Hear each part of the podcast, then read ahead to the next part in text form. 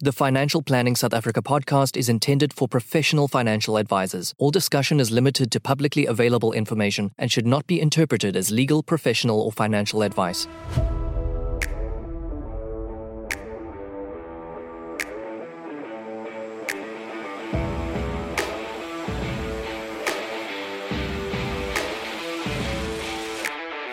Hi, I'm Louis van der Merwe, certified financial planner. Join me every week where I get to have discussions with global leaders in the financial planning space to help you serve your clients better and run a more efficient financial planning practice. This is Financial Planners South Africa podcast.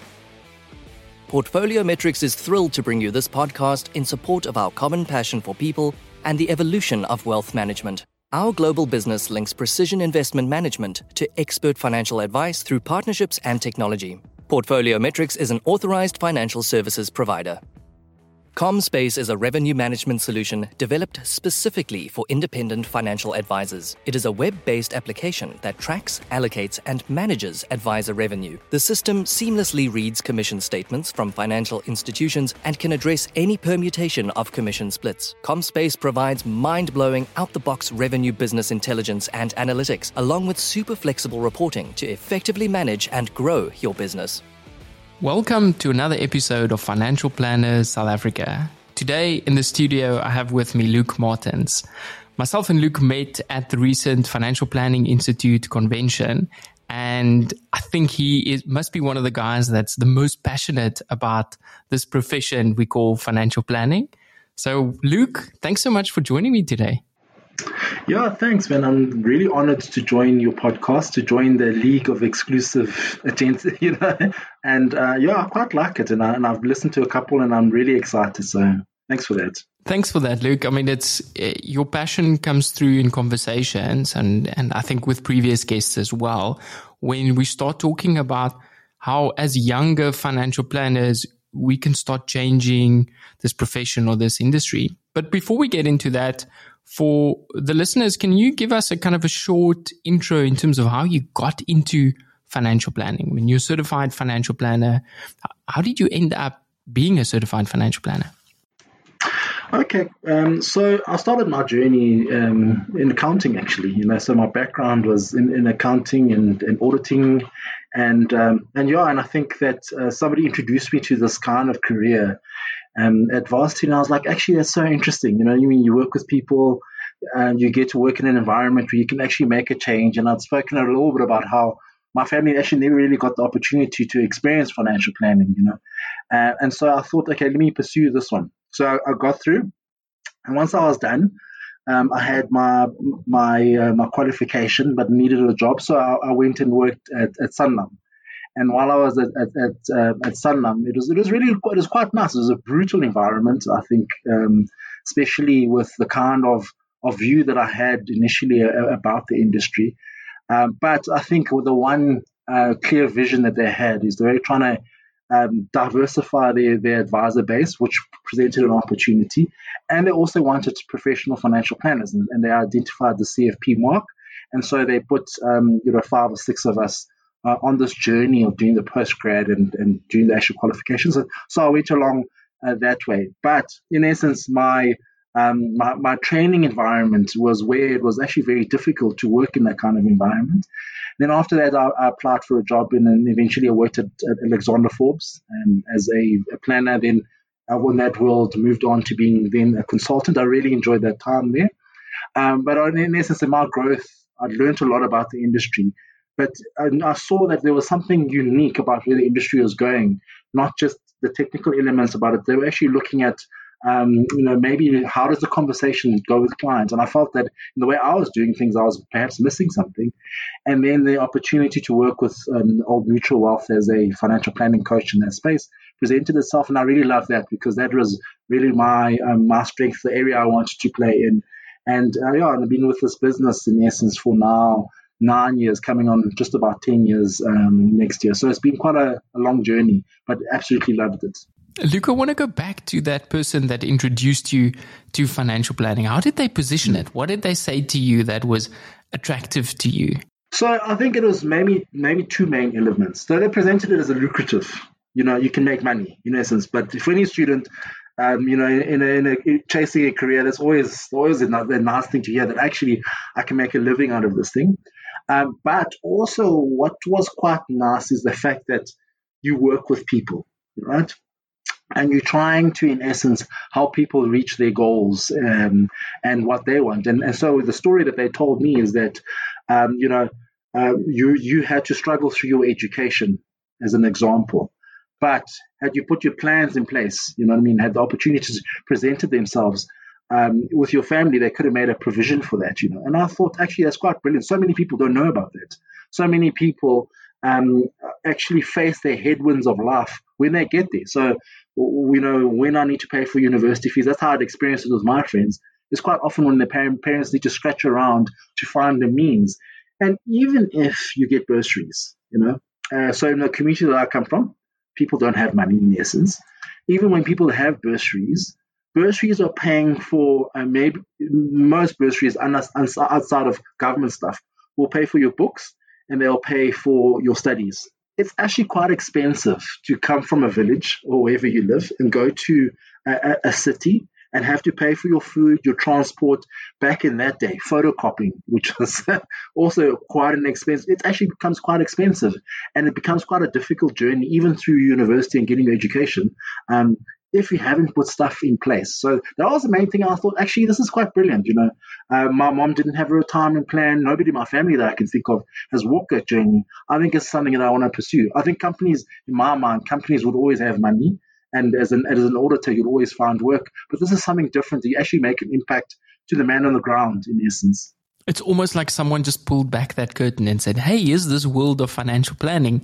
We tend to be reactive. Let's be a little bit more proactive and and help people to." To plan this, what did your family say when you said, "Hey, I'm I'm not going to go this accountancy route. I'm going to change careers"? Or did they even know? So they did. We weren't happy because what is this thing? You know what I mean? Uh, what are, you, you doing with your policies? life? Um, yeah, what are you doing with your life? It's almost a, a certain degree of disappointment. So the biggest thing is that, um, and quite often, and it's what I spoke about at the FPI as well, is that if you come from uh, an underprivileged background like I do, right? Um, so let me give you an example. Out of my my mom, um, she was one of eight, right? So we are about maybe call it close to 50 cousins that are on, in this age group. Of those 60, 50 cousins, there's only um, four of us that have a formal university education. Our parents didn't have. So the point is that is that the, the investment that they've made in you pursuing your career, you know, um, is because you they want you to plow something back and obviously for them, you deciding on what you want to do is like, you know, what are you doing? You know, uh, we've, we've, we've, we've invested so much in your journey so you could plow back. The, this, you know, what money is there in selling policies and all that kind of stuff. We know people that sell, this is, this is actually one of my cousins says to me, I know people that sell funeral policies. Those people don't even go to school for that. You know, they they literally just were, in matric, dropped out. You know what I mean? Um, and now they're selling funeral policy. Are you going to be doing that? You just wasted your life, um, you know, in, in getting this, this, education only for you to end up, uh, you know, like a guy who's got matric in essence? I mean, look, that's a really difficult decision to make when you're 18 or 19, you just started studying, someone tells you about this new potential career.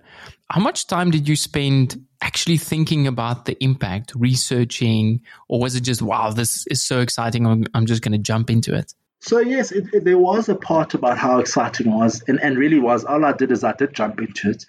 Um, I had the research that I did was with successful financial planners, and quite often those are not the people to speak to. I can equate sometimes uh, the uh, financial planning. In essence, you're running a financial planning business. You are an entrepreneur, right? even if you're working within a corporate brand, in essence, you're an entrepreneur, an entrepreneur, whatever they choose to call it, but you, in essence, are building a business within a business, right? Um, those are the worst kinds of examples, even in business. You can't take Elon Musk as an example and say, okay, I want to be like Elon Musk, because your probability of being successful um, hinges on so much between you uh, being a student and you being a successful financial planner, right? And the one thing that I missed out on is how difficult that journey is, right? And and so that part I actually didn't have any clue.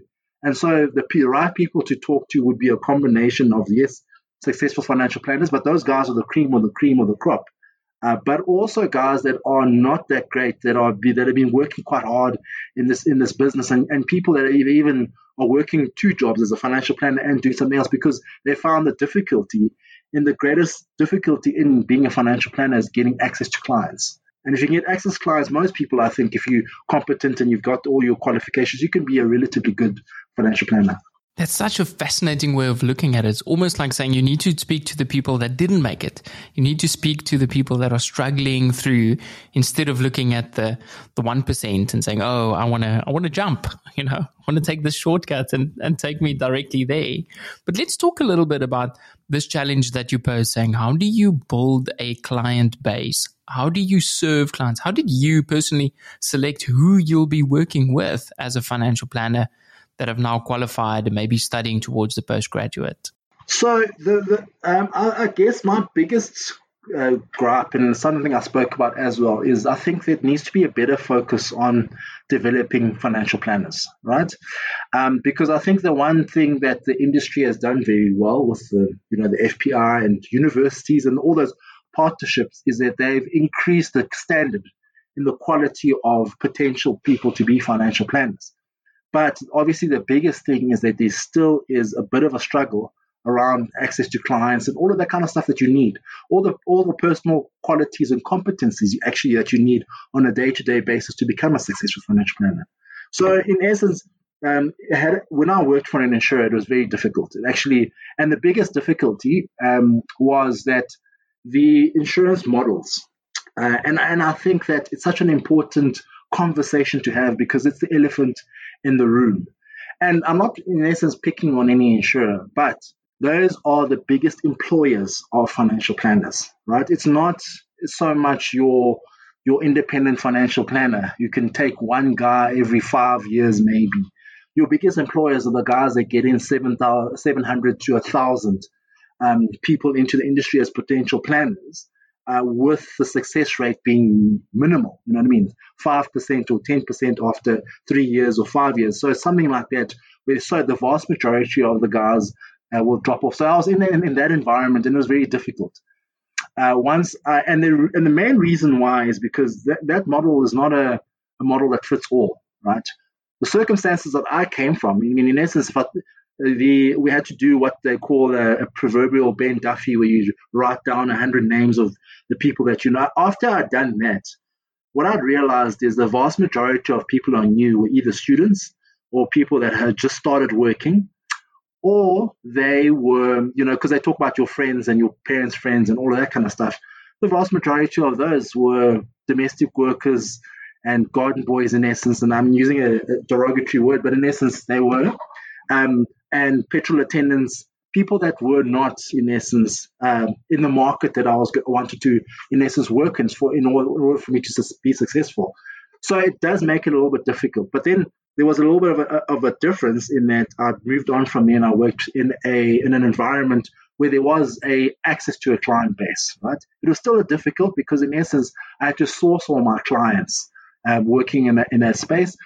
But it was actually great in that there was a learning environment because that three to four years um, when you start out is probably the most crucial.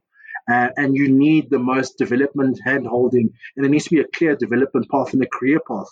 And in working in an environment where there is a, a clear career path, where there is a development uh, um, uh, space in an arena, allowed me at least to flourish and actually to work um, as a relatively um, okay financial planner. I mean, it wasn't the greatest, but I was I was okay. You know what I mean? And, so that's sort of the important component. So my biggest passion really uh, in financial planning is yes, it talks about diversity and inclusion. That's that's a big uh, passion of mine, and obviously more importantly is how we grow and develop financial planners in this industry. How do we attract the, the talent, and how do we retain the talent um, within this industry. Yes, obviously, my other passion is obviously client conversations and the likes, but the other part about it is it comes in this little particular part about the journey of financial planners. I think it makes complete sense saying that once you join into a company, they are responsible of connecting you with your clients. But at the same time, if you think about these insurer models, surely in a world where social media is rife, we can connect with thousands of people. Is it really that difficult to get access to potential clients? Like, why are we struggling to get our foot in the door as young financial planners? Do you think it's a confidence thing, or is it really just you don't know how to articulate what it is that you're doing? Okay, so this is this is a this is a nice conversation because let's first of all talk about somebody that's a student that's just finished university, right? Um, first of all, if we talk about your personal attributes, you're right, you might have a reasonable amount of conscientiousness, right? You can plan, you can put in your work, you can you can have that kind of stuff. But in essence, the work that you had to do, you were planning in essence for for tests. But in that environment, you were doing the the minimum or the bare minimum. You some some sometimes people are learning for tests the day before, and we and you see that the struggle of a student that, that's not going to allow you to be successful. You haven't got the personal attributes. Um, you actually don't know what work is until you get into that environment. That's one crucial component of it, right? So now um, you're taking somebody who comes from that environment, right, and you expect them to be able to be, be quite clear around how to manage their time, how to manage their, their activities in sourcing clients. They got no clue. So there needs to be a development path as to actually what do you do? And um, I have an analogy that I use um, working with financial planners, and that uh, you need to teach a student to walk at your pace. You know, because what they're coming on, they're coming from an environment that is very slack in essence. Then people can get through an education system without actually ever really putting in hard work because you have a reasonable amount of intelligence. But work doesn't work like that. You know, when you're in a working environment, you need to manage your time, you need to manage your activities, and you need to put in the work in sourcing clients. So, so how do you prospect in the world that we're working in uh, for potential clients? I think it's different now because in essence, when I started my journey, that was now uh, call it maybe 12, um, yeah, 12, 13 years ago. But I think if we talk about the world of social media, uh, the world of the multimedia world that we work in, you've got a lot more that you can call on, meaning that your access to clients is not doing a Ben Duffy, you know. Your access to clients is that how do I work a potential market? How do I prospect in this world in, in order for me to get uh, potential uh, clients and get in front of potential clients? The one thing that clients are hungry for or potential clients, when you talk about prospects, is they're hungry for, for information and they're hungry for access to information, right? That access for information provides you with a foothold to potentially do uh, proper financial planning. So, but it does mean that we need to put in the work in, for example, in just offering people a budgeting workshop online using Zoom, you know, and here's a link and you can come onto this. And, and then you do a proper job of providing all the tools but that allows you to actually start having conversations with people. Financial planners always often talk about unlocking um, a wealth or unlocking a wealth through a conversation. The most important thing is for you to have that conversation. So, how do I attract that client for me to potentially unlock this wealth? And what people are asking for is saying, they're saying, give me information. Let me um, take control of the things that I haven't been taking control of my life. So, so I want to know how do I buy a house? I want to know, you know, I want to know how do I create wealth? All of that kind of stuff are important conversations. And so, you can't expect somebody who comes out of a, a student environment to know all of those things. You need to put into to in place a proper development path so we can get you to a, a space where you can operate and walk at the pace of a successful financial planner. Luke, is that why we're seeing these career changes be more successful? People moving from one career, let's say at education, and they were a teacher for 15 years, and now they come into the industry. They have a bit more life experience. They have, they are work ready. You know, they are moving at a pace that is more sustainable to deliver advice. Do we see that? The, are the statistics telling us that those people tend to be more successful?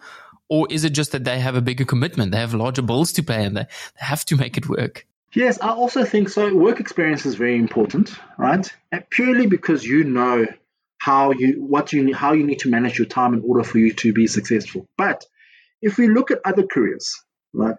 In some careers, there's actually a proper training path, which makes it okay for you. So if you're a, a student teacher, there's a training and development path to get you to learn how to work and how to produce work. If you are in the CA uh, um, program, there's a clear training path there, and that training path not only teaches you the work you need to know, but it also teaches you what are the personal attributes. You know what I mean? How do you develop your conscientiousness in essence? How do you plan? How do you make sure you you reach your tasks? By the time you walk out of there, you know how to manage your time. You know, so transferring from that that career to financial planning makes a lot easier. The other thing, obviously, that helps is that you've built up networks and connections in working. So you've met people, you've met colleagues. So at least you can start then to interact um, that way around. And also, there's a certain degree of comfort in that you have some life experience. But that's why I think it's so important for financial planners to actually be quite clear. If I'm bringing somebody into my practice, how am I going to develop that person? To get them from where they are, which is in essence a student who doesn't really know nothing, to get them to be, you know, where you want them to be. I think surely it also helps us to be able to picture ourselves in this role in the future to say, am I, do I have a future at this business? Can I see myself progressing? And yet, if we bring it to independent financial planning practices where we're saying that, you know, maybe we bring in one person every five years, like you mentioned, how would you advise an independent practice to create a career path for a younger advisor, or maybe a paraplanner, or even an administrator within that business? What would you say are the requirements for you to be able to put in this career plan? So I think there are a couple of things. So I think the one thing that um, is crucial is that you need to pay a salary, right? What a salary allows somebody to do is that you're not in an environment where you are so desperate for a sale, because that's what happens sometimes when you you you've got bills, you know what I mean? You've got you, you're hungry in essence, right?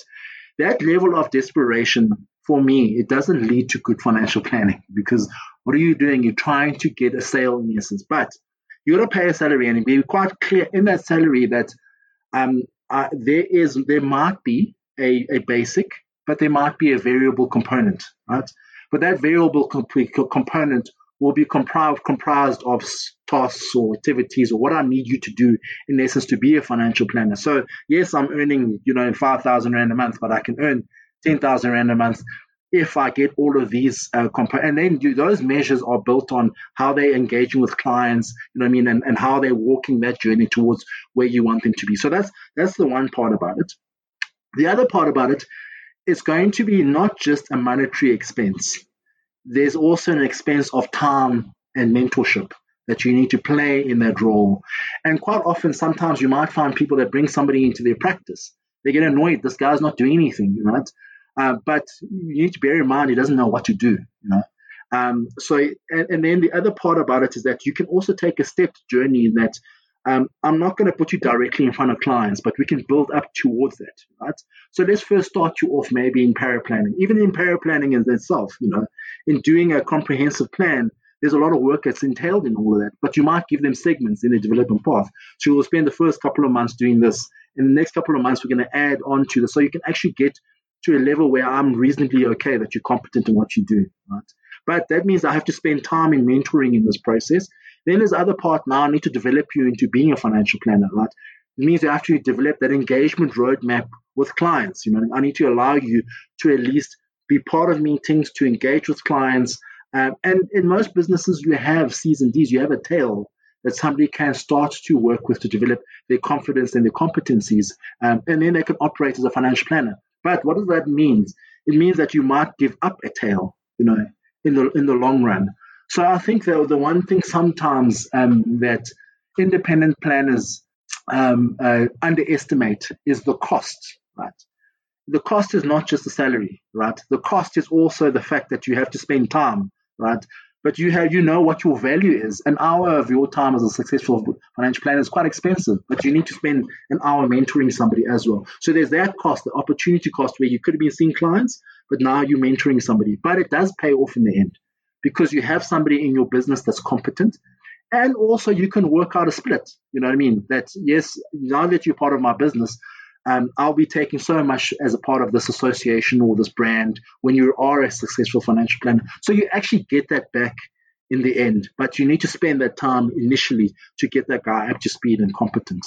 Luke, what strikes me is that this is no different from running any other business, right? It's getting people Absolutely. in, training them to do the service or produce the product or make the widget and actually go and um, present that to your client base. Yet oftentimes we hear that, oh, I don't want to train up someone. I don't want to spend all the time. I don't want to spend up all the energy just for them to leave or be poached by competitors. Mm. What's your take on that? Is it a valid excuse? Is it a cop out? Is it just, are we not creating enough incentives to retain that talent? How would you unpack that?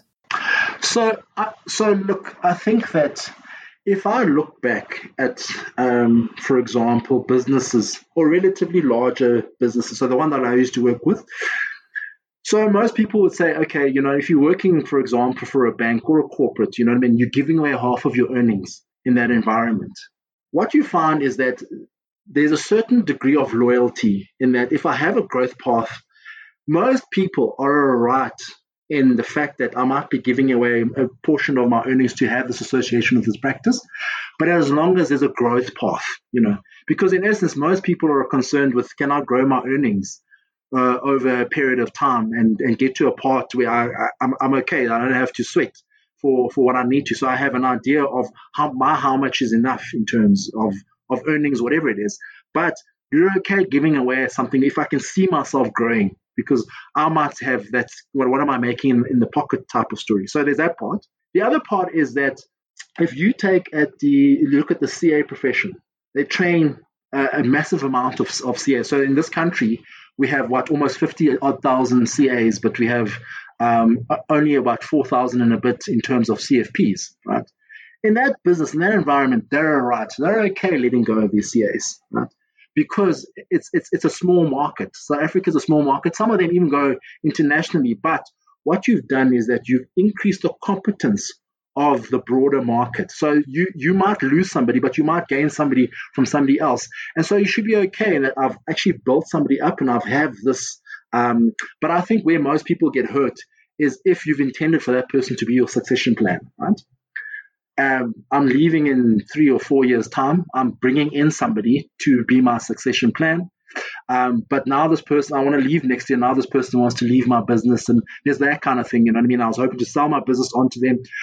What, what that entails that you need to have a long view about your successor, and not trying to do a succession plan within five or so years of, of you leaving. So you need to have a long term view, but then in, you need to also train up uh, more than one person to be your successor in the business because you never know what happens with people in life. So it's okay. I do think though that the way we need to re-look at how we develop financial planners is that yes, IFAs need to look at it, but also the big guys. You know what I mean? They need to re-look at how we are developing financial planners in that space, right? And the reason why I say that that's important because of the amount of people that come through those, those that environment because the one thing that people never consider is what happens to the guys that drop off. You know, vast majority leave. Your experience of the industry is so terrible that you actually want to go do something else, or you might cycle back and try and do your opportunity somewhere else. The other part about it is that what happens to those clients, you know, I'm in, in, in the academy model where there's 20 of us. When Luke leaves in month six, you know what I mean? Sipho in month seven will take over those clients. But Sipho is in the same um, has level of competence where he's so desperate, where if he takes on those clients, he's going to be trying to sell them something. Or they might fall off and become orphans, or, or they might actually lapse and not become clients at all. So the point is, we're not giving a good client experience. But obviously, the the story in all of this, in in for whether you're an IFA or whether you're a, you're a big corporate, is the fact that you need to spend on this, you know. And so you can't be greedy. I can't be greedy and hanging on to my C's and D's and my tail. I need to be okay letting go of that tail if I'm an IFA. If you're working in a big corporate, is that how do we then fund a model where people might be getting a bit of a salary and all of that kind of stuff? Sometimes it means you have to take a little bit off your top producers, right? And so the big fear is that if I you know, I mean, some of these guys are getting 110% of commissions or all of that kind of stuff because of all the benefits that's wrapped up. But if I'm now charging a little bit from the top guys, right? Um, you have a fear that they might leave and go work for another insurer, or another business, you know. But in actual fact, if we have a consensus of, amongst these broader big guys that we need to think differently about the way we're developing financial planners. We need to rework these models, but it can't happen from one company. It actually needs to be from all of the big players, right? And there needs to be consensus that actually, you know, I mean, are we doing the right and the ethical thing? Yes, it might work out from a, a um, from a productivity or from a profit point of view, but obviously the other part, which is my sort of passion, is that is it the ethical thing to do for your the clients that, that come through those models? Or the, the guys that are the financial planners that we never really care about, they leave, you know, the guys that had failed out of those models is it the right thing for those kind for those people as well? So the point is that greed, either way, is not going to help in, in advancing the, the industry, whether you're an IFA or whether you are in a big corporate environment. We need to think about it differently. Luke, I like that part that you mentioned. Is this the ethical component to this? Because oftentimes when we talk to clients and we say, you know, by law, we're not required to be fiduciaries. We're not required to act in your best interest we can actually put our own interest in front of your interest. Yet in our business, we choose to not do that. If we look at the American setup, you know, that legislation failed. They couldn't pass the fiduciary standard. What do you think the odds are in South Africa that we get to a point where we're forced by law to have a fiduciary standard, or at least from an insurance perspective, that we're forced to place clients in front of the profits of the insurer? So, so I, I, don't think it's look, I, and, I, and I used insurers as an example, but I, I do think it's a broader part. I do think we can get there. But the one thing that I've seen with the other legislations that we've had, whether it's FAIS uh, or any of that kind of stuff, because I saw, I saw a little bit of the end of that environment, right? Um, or or what's what's pending, or with, as for example, the the work that's been done around. Uh, you know what I mean, the ring fencing, the financial planner mark, and all of that kind of stuff for clients. For all of that to be successful, it's actually not up to regulators, right? It's up to each individual planner and each an individual uh, financial planning business to think actually together we want to do the right thing for for the business and the industry. And this is the path that we will take is we will take an ethical path we will take a path of developing we'll take a path where we don't put profits ahead of clients all ahead of our people. You know, um, and that's the other thing is that some some sometimes the, the the, the right thing is ESG and all that kind of stuff. You know what I mean? What are you doing for the environment? But sometimes we need to think about the people that work within the environment that we're doing, because at the end of the day, there are not enough financial planners for the South African market. There's not enough access to good quality financial planning for for the average person out there in the, in the industry and in the market. And so the more people we have working, and I think that's often the fear is that you know I won't make as much money if if now now there's two of us and where there was one of us operating in the market. But at the end of the day, there's there's such a massive need that actually we need as many people as we can giving good quality financial planning. So, how do you see this pan out over the next few decades? How do we provide the rest of South Africa with good quality financial advice? I know we've had this conversation. It might feel like we uh, started from scratch, but it feels like that progress is so slow that we'll never get there. Yeah. So I think there's, so I think we need to come back to um, if you are giving good advice, right? Because I think the one thing that's quite clear is that um, there's only a, there's a, although there's lots of people in South Africa, there's a small market of high net worth individuals, and most financial planners want to play uh, in that space. So that means that what you, you only the two million or whatever um, people that are potential clients are the ones we want to try and have a conversation with. But I do think that um, if I'm an IFA, um, me disseminating information around something as simple as uh, as budgeting and I've got all these platforms where there's social media because I know and and uh, allowing for tools. You know what I mean? Something simple that the average man can use. I think doing that kind of I'm going to call it volunteer or charity work at least is a start is a start in the right direction because in essence most people don't necessarily need whole holistic or comprehensive financial planning right most people's need is is that actually you know I'm struggling between wants and needs. You know, uh, I can't save. You know I mean? I can't put stuff away because I've got all of this. So even getting a, a simple conversation around budgeting, or you might find some people are saying, okay, I, I, earn uh, let's just call it fifteen odd thousand rand. I'll only really only ever because I'm a um, uh, what's called a government worker, whatever it is. Um, my, my income growth is going to be limited by inflation over the years or whatever you negotiate, right? So the point is that is that most financial planners, that 250 rand that you have in your budget while you're running your family, they can't work with you, right? But it also might mean that actually, how do we get people like that to be either be, be look for self-directed tools or all of that kind of stuff, you know? So what it does mean is that financial planners will have to disseminate information. The guys that have got the budgets and the balance sheets need to think about how do we make financial planning available digitally to a broader audience. And quite often there's this fear, especially amongst let's just call, I'm going to call them the, the bigger guys, is that if I develop a, I've got the budget to develop a self-directed tool, right, that might benefit people. I, um, my fear is that I might be alienating my distribution, right? But we all know that um, your good quality financial planning will never ever be able to be surpassed by digital tool. It might get there, we might get closer as te- technology develops, but right now at the moment, you know, what we've seen from your betterments, all the likes, is mostly single needs and it's mostly um, uh, small money that's going into that, or, or, I call it small money, you know, but you know what I mean by that. Um, so the point is that those self-directed tools are not going to be uh, cannibalizing your high net worth individuals, but it will allow broader access for the rest of the market to get some kind of financial planning. Although it might not be good quality, but it, it's better than nothing in essence. But it also means that um, the people with the budgets need to think about this thing differently and and put away something and start investing in something like that. I like how, you, how you've phrased that, that these digital tools will not surpass the value of individual advice. I mean, people still like that hand holding and people need it.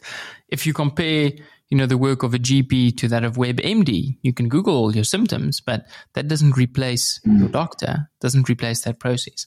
So, Luke, your work as a financial planner coach, what does the conversations look like with financial planners? What are their concerns other than, you know, finding a client base and, and, and kind of generating money? What are the most common concerns that you're seeing right now, and has that maybe changed post COVID? So, um, the guys that I work with, so maybe let me describe the, the kind of financial planner that we partner with. So, it'll be a, a relatively mature business, and generally, we'll, we would partner with, with planning practices that say, um, I'm all right in, in terms of my technical skill and competence because I've developed that, you know. But what I'm looking, I'm looking to, to, to take the next step which has not become a, trans, a planner or, or, technical planner, but to introduce conversational based models uh, to the way I do. So I want to focus on my client engagement. I want to either I mean, there's so many, so much wording around in the industry, but they either want to uh, look at behavioral coaching or look at, uh, you know what I mean, conversational, any other conversational based or behavioral finance or psychology. I want to introduce that client conversation element to my um, to the way I do things. And so what we offer is to say, okay, coaching is the way we do this thing, and so that's how we we partner with you. So those are the kind of planners that I work with. I think quite a lot of them were quite content in that they were safe through this COVID environment because they have some of the, the competences to deal um, with client um, concerns and barriers. And quite a lot, often their, their conversations is really around, okay, I'm your money manager. I hold your and my relationship with you is really a coaching conversation around you feeling these fears. How do we manage those fears relative to what's going on in the environment? And we can have that kind of conversation. Obviously, the biggest the biggest uh, concern is, you know, I want the, a professional industry. You know, I want that distinction of saying there's a, a, a competence. If uh, they quite like the idea around um, ring fencing the the financial planning uh, word. So if I'm a financial planner, I like to say, okay, if I'm calling myself a financial planner, that distinguishes me from everybody else, and that word is protected because there's certain competencies and, and, and there's a journey that I need to get to to get to that part. part. The other part, obviously, is, is that uh, some people got a taste of technology, and so so they want to talk about, okay, how do I incorporate more of this technology component? Um, there was a little bit of work that was done around investigating um, artificial intelligence and tools. But obviously, the next step is to say, okay, how do I introduce what I would call emotionally intelligent tools into how I how I do my conversation. So the point is that what uh, if what what um, tools can I use that will give me a better sense of where the client's mood is, where um, uh, where they sit in terms of how they show up, so I can bring that in, and that can be a point of of conversation in my in my journey. So they want to try and pull in and draw in all these different tools and models and all of that kind of stuff. So the point is that that these guys are, are okay, but the big concern is what's happening with legislation. Because that's my client's concern, and then obviously they're looking for for new developments around all of these different components. But otherwise, they've been relatively alright. What I'm hearing is that they're kind of expanding the value offering that they're saying, hey, we can touch more areas of a client's life through having better quality conversations, not only maybe the money component, but making sure that you know we encapsulate the money within the rest of that client's life. Absolutely, and and even if it's and also having a holistic view on, on the clients, you know. So I know that this person, for example, Luke, is married. You know, I mean, there's another component of okay, how how have I how have I allowed or created the space where we can have the conversation with the spouse and the broader people that sit within this environment. So it talks around that sort of generational planning and how do we have those those conversations because often that's that's a major struggle that um, you've done all this financial planning. There's all of these policies and whatever it is that are paying out money they're paying out, but beneficiaries take it and squander it. You know what I mean? So how do we have better relationships with um, with beneficiaries, whether it's mine. And so, how, but at the same time, I, I can't spend time with those people. So how do I incorporate technology and how, into this conversation and social media and all of this kind of stuff? So I have a, a relationship with uh, the broader um, family. It's fascinating once we remove that script of this is the way we've always done it, and we can say, "Hey, this is this is the future. This is what we can see, and these are the lives we we can change." What do you see financial planning look like 10 years from now? Are we still going to have meetings with clients? Are we still going to talk about these things? Like, what are we going to do more of and what will we do, be doing less of? So I, I do think in, in, the in the future where we're going into, I think technology is going to become a, a crucial component um, of financial planning. And it's going to be better use of technology. I think uh, financial planners are taking to the hybrid and I think that's what COVID has really helped us with, taking to this hybrid environment. But obviously, the, the challenge is, is obviously your time, you know, and how much time you spend with clients. And so, what people are looking at is that how do I incorporate tools that will give me better insight into my engagement with clients? How does my business have a better relationship with my clients? So that might mean that um, you know I might spend some money developing uh, a, a, client portal where I have my clients have a sense of where their wealth sits. They can manage it. They might sit across different platforms. They might be able to put in their goals. So it'll be stuff like that that where in, that hybrid environment. Uh, people can en- engage with dashboards and around what their dreams and aspirations are. They can interact with it. It can be like a almost like a social media type thing where they in- engage with this client platform. But that'll give you insight and information from a, um, from a planner's point of view when it comes to uh, your engagement with your clients. So those kinds of tools that at least allow you to have a better sense of client data and having these different hybrid tools is going to give us a better sense of how we can give better advice to our clients. So it will be a deepening relationship with the use of these hybrid type tools. I'm very excited. I think that sounds like a wonderful model where we can be more entrenched in someone's life and you might have smaller, more frequent interactions to kind of nudge them in the right direction instead of the annual big 100 page financial plan reveal and nothing ever gets implemented. Yes, absolutely. And so I think that the biggest challenge, even now, there are great tools, you know, but often those are all different. They're set in different areas and they're owned by different companies, you know. And so I think the biggest challenge is going to be have is going to be a way of how do we work all of these things in, into an easy to use thing for me as a financial planner that I can engage with all these these different tools and elements to give me better insight into my into my clients. Luke, I want to thank you for your contribution today. It's wonderful to chat to you and see how passionate you are and how easily you can predict what's going to happen in the future. I guess time will tell. We'll do this again in a few years and look back and say, remember, remember that prediction that you made. See if you were, if you were right or not. Yes, absolutely. I enjoyed it. Thank you for the conversation. Thanks, Luke.